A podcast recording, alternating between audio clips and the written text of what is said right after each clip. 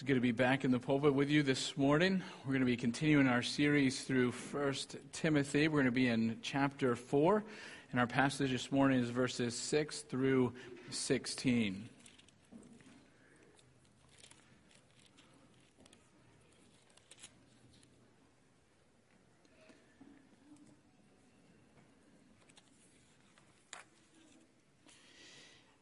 You know, um, a few months ago, I decided that I needed to lose a few pounds. It's probably during the summertime, summer camps, beaches, and whatnot. So I started to, you know, eat it a little healthier, skip the fast food. I even traded Dr. Pepper for water, bought some new running shoes, downloaded a fitness app, started getting up in the morning, going running. Yeah, I was even, um, you know, feeling pretty good. I lost a few pounds. Um, but it didn't take too long before Wendy's and that large Dr. Pepper started to call my name. It was calling my name, and I started slacking off on the running and the exercising in the morning. And I think it, I don't even know if I lasted a month before I was already back to my old habits, or maybe lack thereof. Was it any surprise that I gained those few pounds back? Of course not. Of course, that was not a surprise because while I started off on the right foot, I didn't stick with it. I didn't keep it up. I lost motivation. I was tempted by cheeseburgers and french fries. And if you've ever been out to lunch with me, you know I like to eat. I just love food too much. I started to quickly make excuses for why I wasn't doing the things that I had committed to do, I knew were good for me, and before long, that's an afterthought in my life right now. I wonder if anyone else out there can relate to what I'm saying. And maybe it's not diet and exercise, right? Because I, but I think most people understand the basic importance of discipline and persistence when it comes to achieving a goal.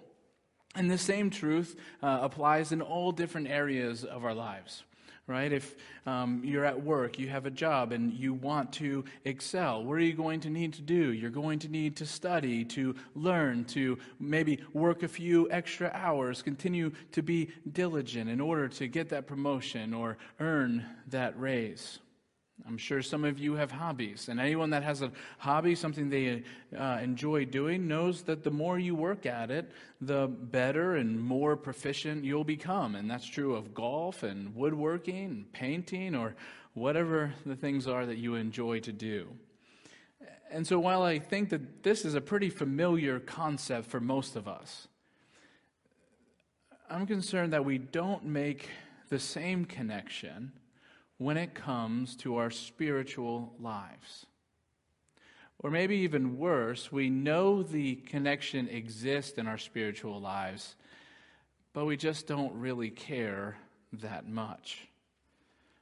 But in our text this morning, all throughout Scripture, really, Paul is telling us that persistence absolutely matters in the life of every believer. And somewhere along the way, it seems that a majority of Christians just think that, well, being a Christian means that everything works out. We're happy and it's just an easy life. That because we prayed a prayer or made a decision for Jesus one time back then, that that's, we got our heaven card punched. And now we just sit back and enjoy life until our time's up or Jesus comes back. And we're good with either way. The problem with that philosophy is that it's just plain wrong. Over and over again, the New Testament tells us that being a Christian will not always be easy.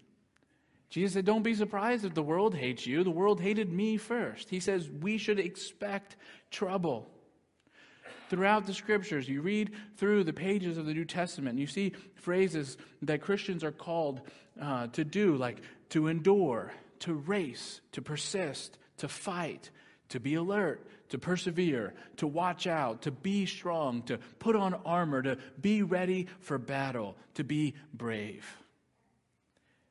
The passage that we come to this morning is no different. Paul is telling Timothy that when it comes to following Christ, and especially when it comes to leading God's people, persistence matters. That being a Christian is a constant pursuit of Christ and is going to require these things like diligence and hard work and, again, persistence.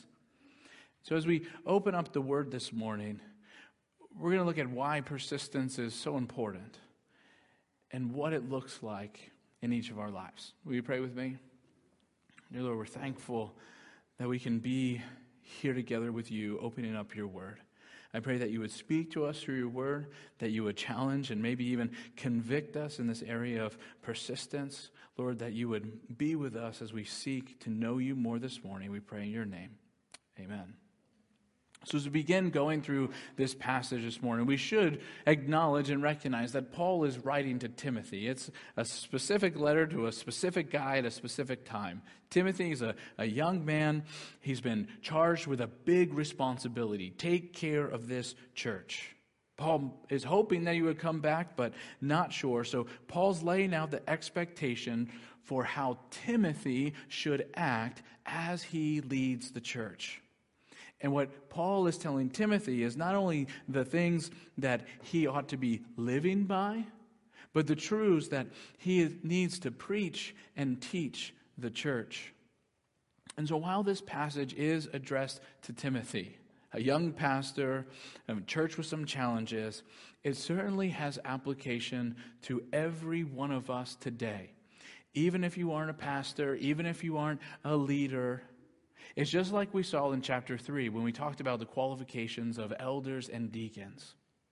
That these are people that are supposed to lead the church, but we are all supposed to aspire to fulfill the characteristics and the qualifications of our leaders.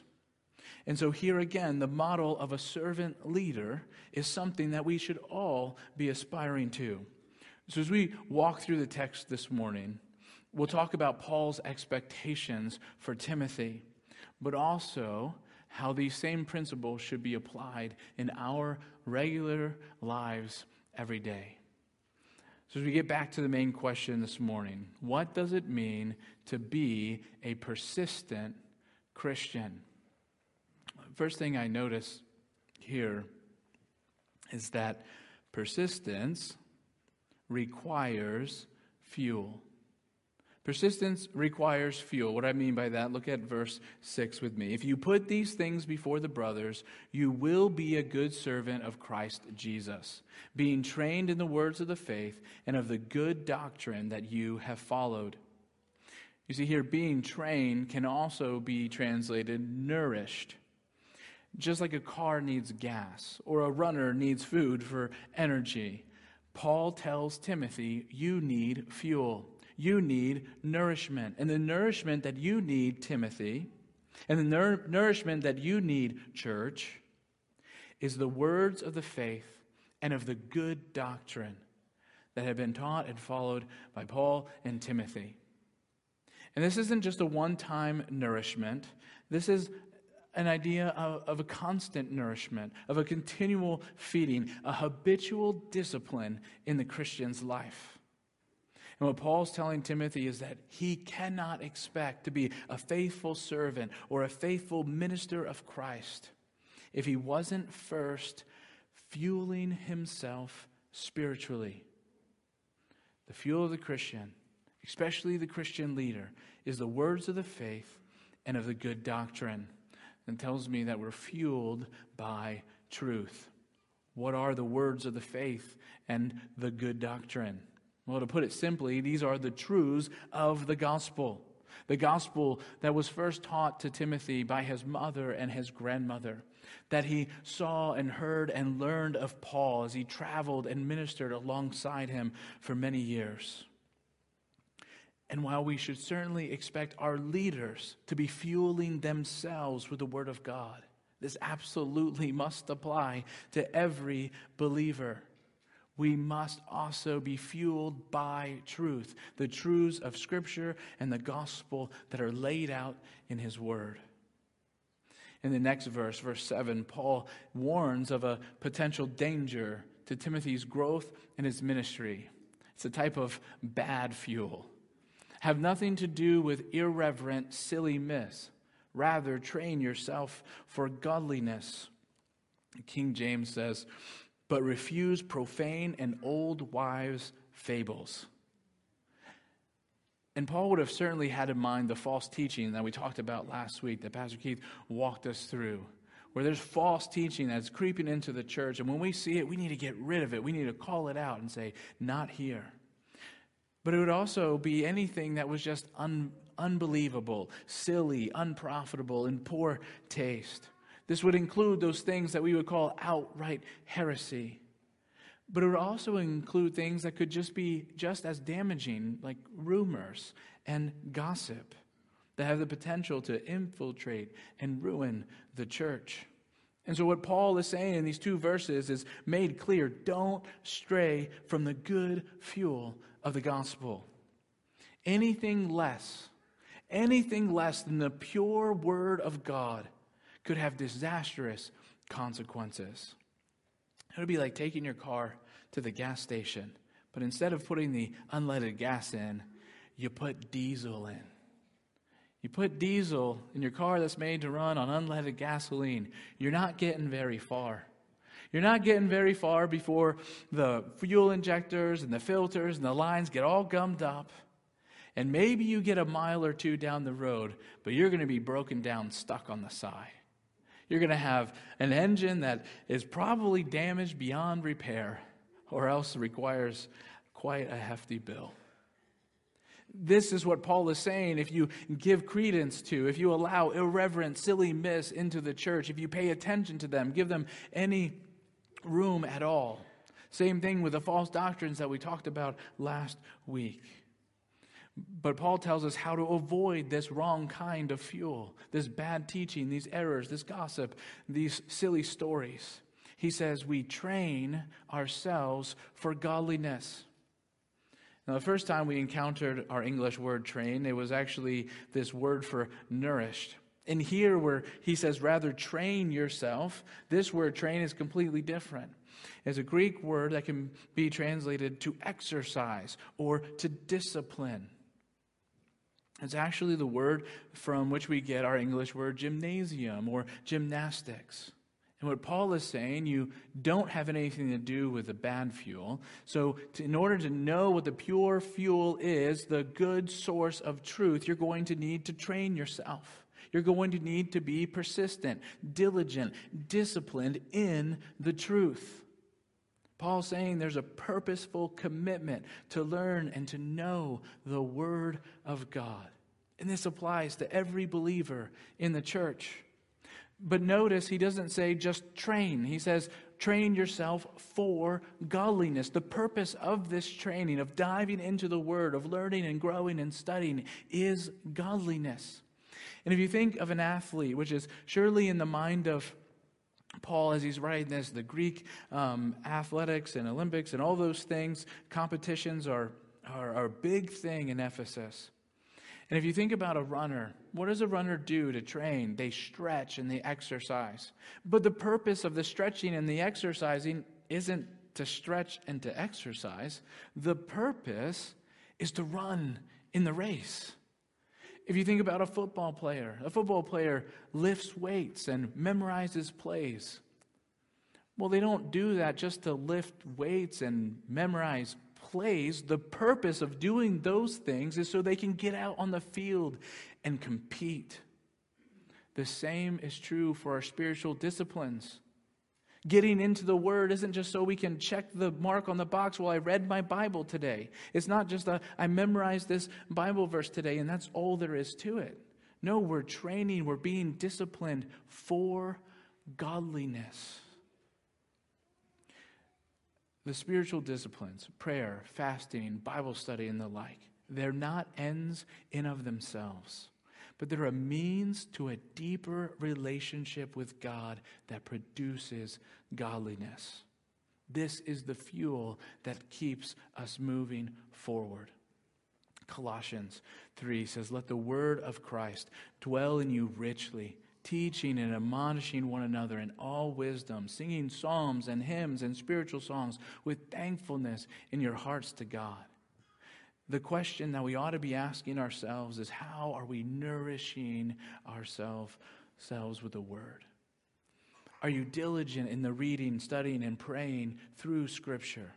Could you say, like Paul does here, that the, the word of Christ is dwelling in you richly? Because honestly, there's no real reason to go any farther in our text if we don't have this right. If we can't agree that the Word of God is worth persistence and diligence and pursuing, if we can't agree that godliness and a relationship with God is our purpose, then we're never going to go anywhere as Christians. But Paul continues on. Not only are we fueled by truth, the next few verses tell us that our persistence is also fueled by hope. Look with me at verse 8. For while bodily training is of some value, godliness is of value in every way, as it holds promise for the present life and also for the life to come. Here, Paul gives us another reason to pursue godliness. Why be devoted? Why sacrifice your time and your energy and your effort in order to deepen your relationship with God? Where do we get our motivation? Because godliness is of value in every way. Now, Paul isn't saying that we shouldn't take care of our bodies.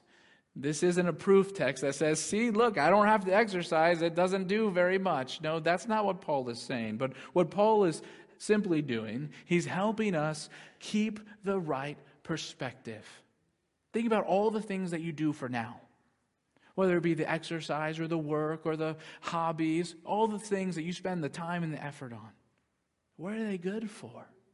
They may be good for a little while, they may be good for this place, but are they things that will matter for eternity? Because Paul says the things that matter for eternity are the things that we need to be disciplined in, the things that we need to pursue. Godliness, Paul says, is what matters most in this life and the life to come. And he doubles down in the next verse. He gives us a guarantee. Verse 9, he says, The saying is trustworthy and deserving of full acceptance. He says, You better believe it. What I'm saying is true. You can take it to the bank. Why? Because Paul knows it all? Nope, has nothing to do with Paul. For to this end we toil and strive, because we have our hope set on the living God, who is the Savior of all people, especially of those who believe. Paul's telling Timothy, this is true, and everyone should accept it. We work, we're diligent, we're persistent in pursuing godliness because that's where our hope is. Our hope is not in wealth or success or reputation or even our relationships, but it's in God Himself. Our hope is in God because He has saved us. He has saved us through His Son, Jesus, and thus we can look beyond whatever's happening here on the surface and we see the things that matter for eternity. And just as a quick side note, Paul says that God is the Savior of all people, especially of those who believe. He's not advocating some type of universalism here, that everyone will be saved.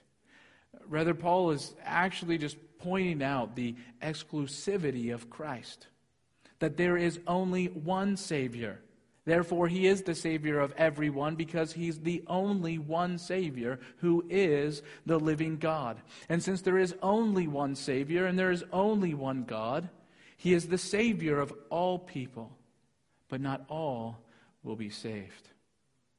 He upholds the world, he gives all men breath. In that sense, he is their Savior, but only those who respond in faith will ultimately be saved. And so, while Christ's death was sufficient for all, we say that it's only efficient for those who believe.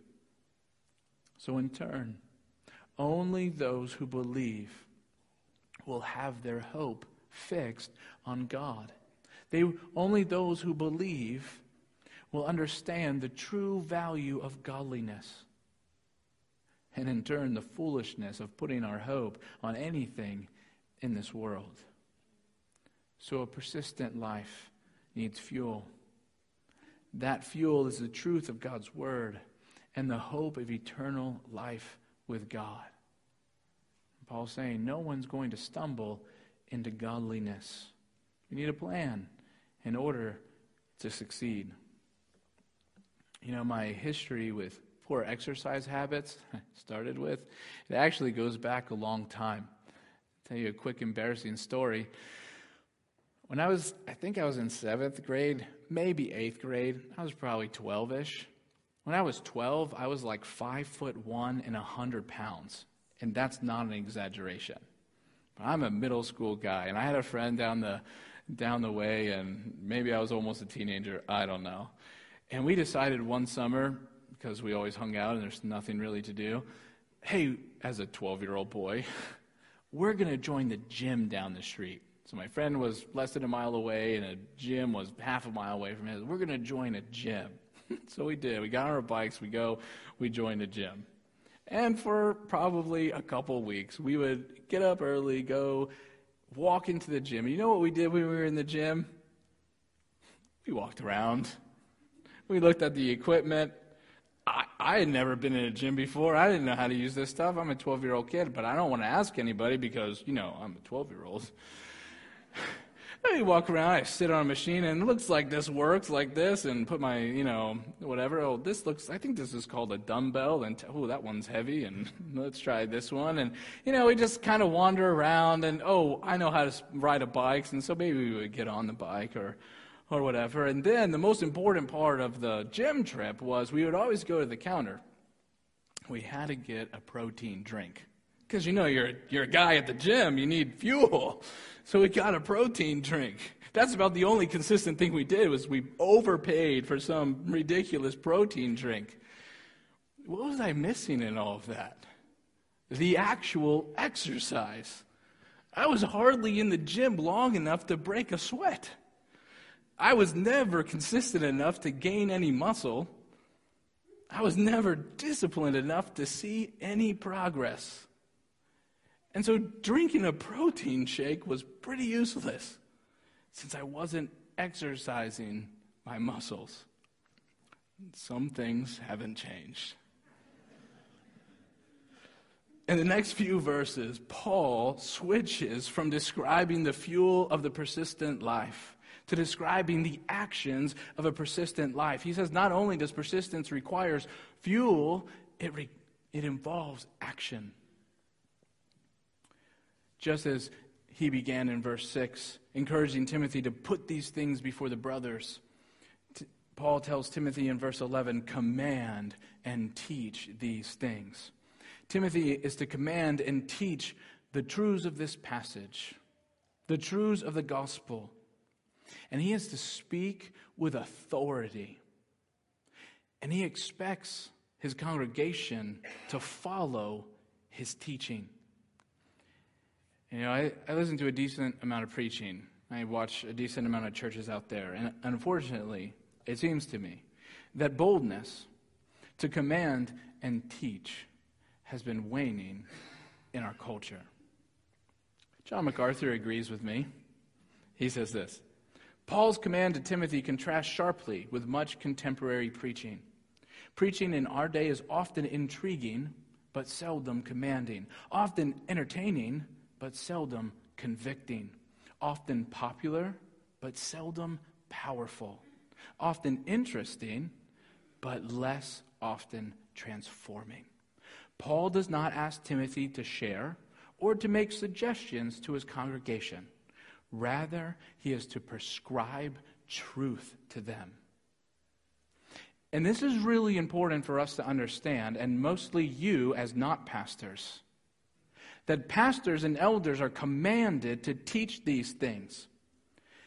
And as church members, then, the expectation is that you would follow and obey.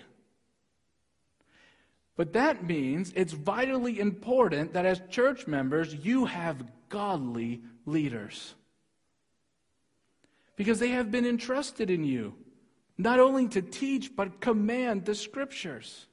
And by being a part of this body, you're saying, I will follow and submit.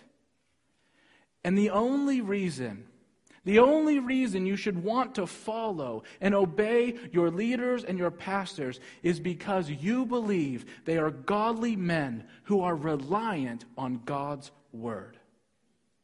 We'll come to that in a second. Paul continues, verse 12 Let no one, Timothy, despise you for your youth, but set the believers an example in speech, in conduct, in love, in faith, in purity both verse 11 and here, especially in verse 12, Paul's telling us persistence involves action.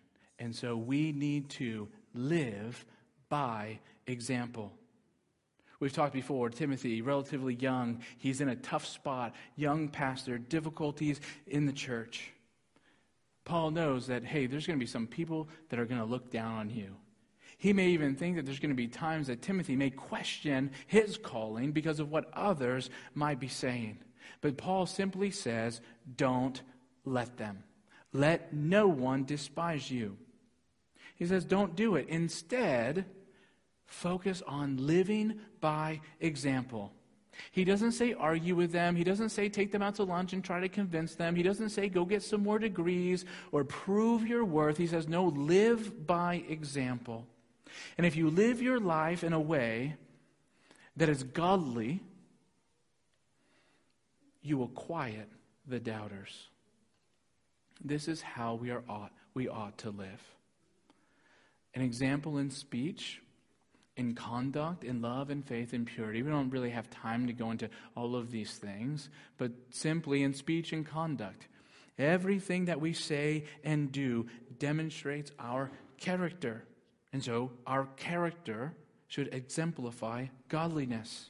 Faith and love is a common pairing all throughout this book. This reveals our relationship with God. Faith is the hope of our salvation, but it's also what enables us to have confidence in God, no matter what's happening around us. We love as God loves, and that's only possible if we know and have a relationship with God who is love. And then lastly, he says, we are to be an example in purity. In our day, this may be more important than any other. So it certainly includes sexual purity, as Ephesus was full of sexual immorality and practices.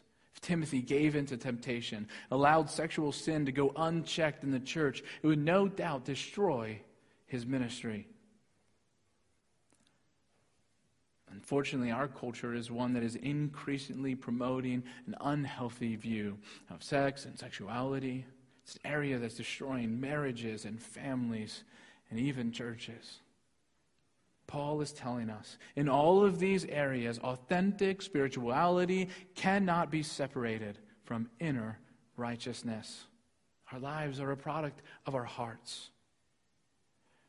Right teaching leads to right living.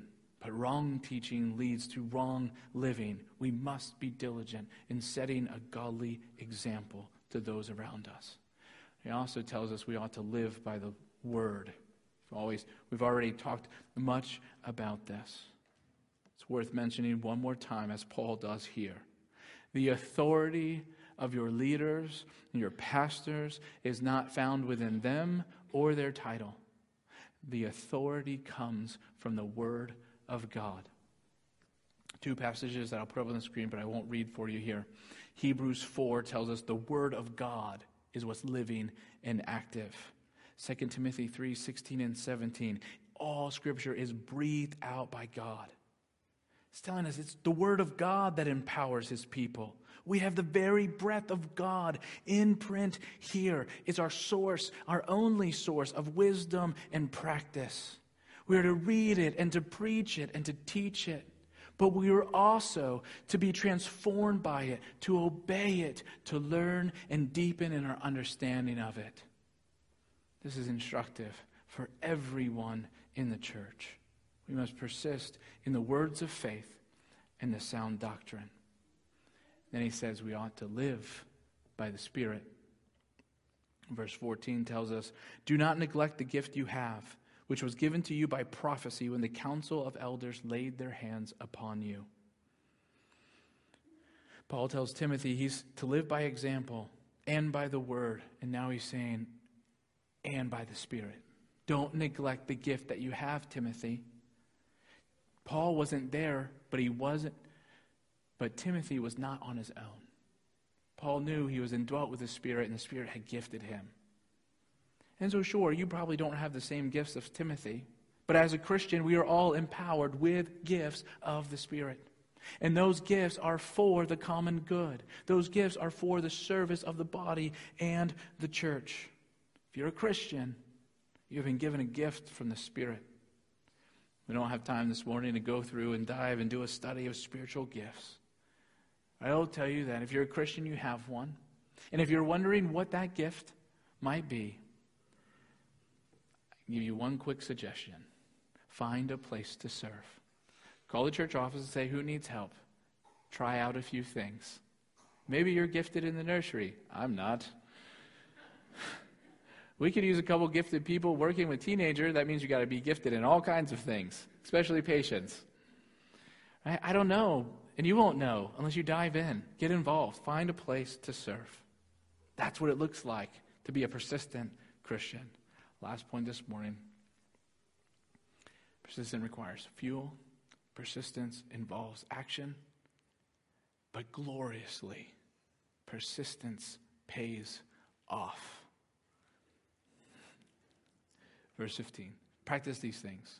Again, these persistence words. Practice these things. Immerse yourself in them so that all may see your progress. We're to practice these things. What are these things? Well, everything pertaining to godliness. To be diligent, to keep at it, is what to practice means. There's also an encouragement here that all will see your progress. Meaning, Paul knows Timothy is not perfect. Paul knew me, he would know I'm not perfect. I know some of you, and you're not perfect either. But the good news is perfection is not the measure of a Christian, but progress should be. Progress should be a mark in the Christian life. And it's going to look different in different ways for different people. But progress comes from persistence. Paul says, You want progress, and immerse yourself. Think of a sponge getting put in water, it's just soaking it in. It's soaking wet. Literally, it means to be in these, to be in godliness all the time, to be absorbed in them. If we want to be absorbed in godliness, then we're going to need to give ourselves wholly to the Lord. We need to understand that being a Christian is not just a part of your life, it's not just what you do on Sunday morning, it's who you are. It is your life that we would completely, totally, wholly give our lives to God. And you will see progress. Are you any further than you were last week? Well, I don't know. Last week, kind of close. Last month? Last year? Can you point to where God is working in your heart over the last year or two or three? Because if not, you've got a problem. The good news is progress doesn't have an expiration date, it will never end, and you haven't missed the start date. Because if you're here this morning, progress can start today. Give yourself wholly to God. Let Him start the work in you. Persistence leads to progress, and it reveals our salvation. Verse 16, last verse for this morning. Keep a close watch on yourself and on the teaching.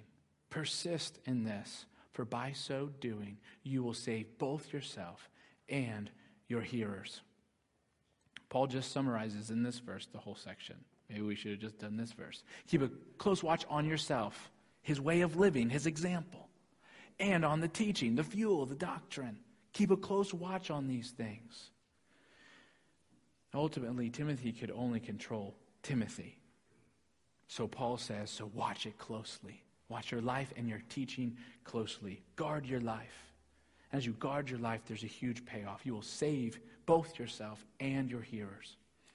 Paul, here again, he's not saying that there's some formula by which you can earn or persist into salvation, that somehow you can force other people to be saved. No, Scripture is clear. That's an act of God alone.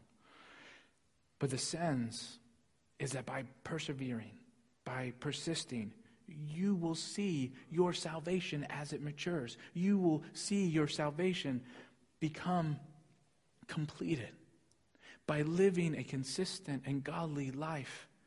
Timothy would be confident in his salvation. You and I can be confident in our salvation as we see progress, as we persist in godliness.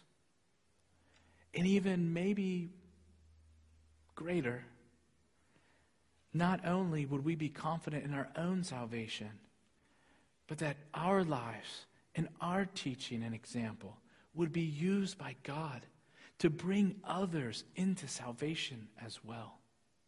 And this is why the passage is so important. We must have the right fuel. We must pair that fuel with action. We must hold to these truths and live out these truths. Why? Because we're talking about eternity, because we're talking about salvation. How does God save people? He saves people through His church and through His people. And what that means for our church today is that the healthier our leaders are and the healthier our church is, the more effective we will be in spreading the gospel. I listened to a sermon by David Platt recently sum this thought up, short sentence. If we distort the gospel, it doesn't save, it damns. Don't compromise, hold it tight. People's lives are at stake for eternity based on people hearing the truth from the church and its people. The encouragement this morning is to be persistent. It requires fuel. So get the right fuel, the Word of God. It involves action. So act the right way. Walk in godliness. And it pays off to gain the rewards eternal salvation, not just for you, but maybe for those around you as well. Let's pray. Dear Lord, we're thankful that it's you who do the work, who does the work. It's not about us. It's never been about us. It's about you, your word, your glory. Lord, I pray that this word will continue to resonate in my life.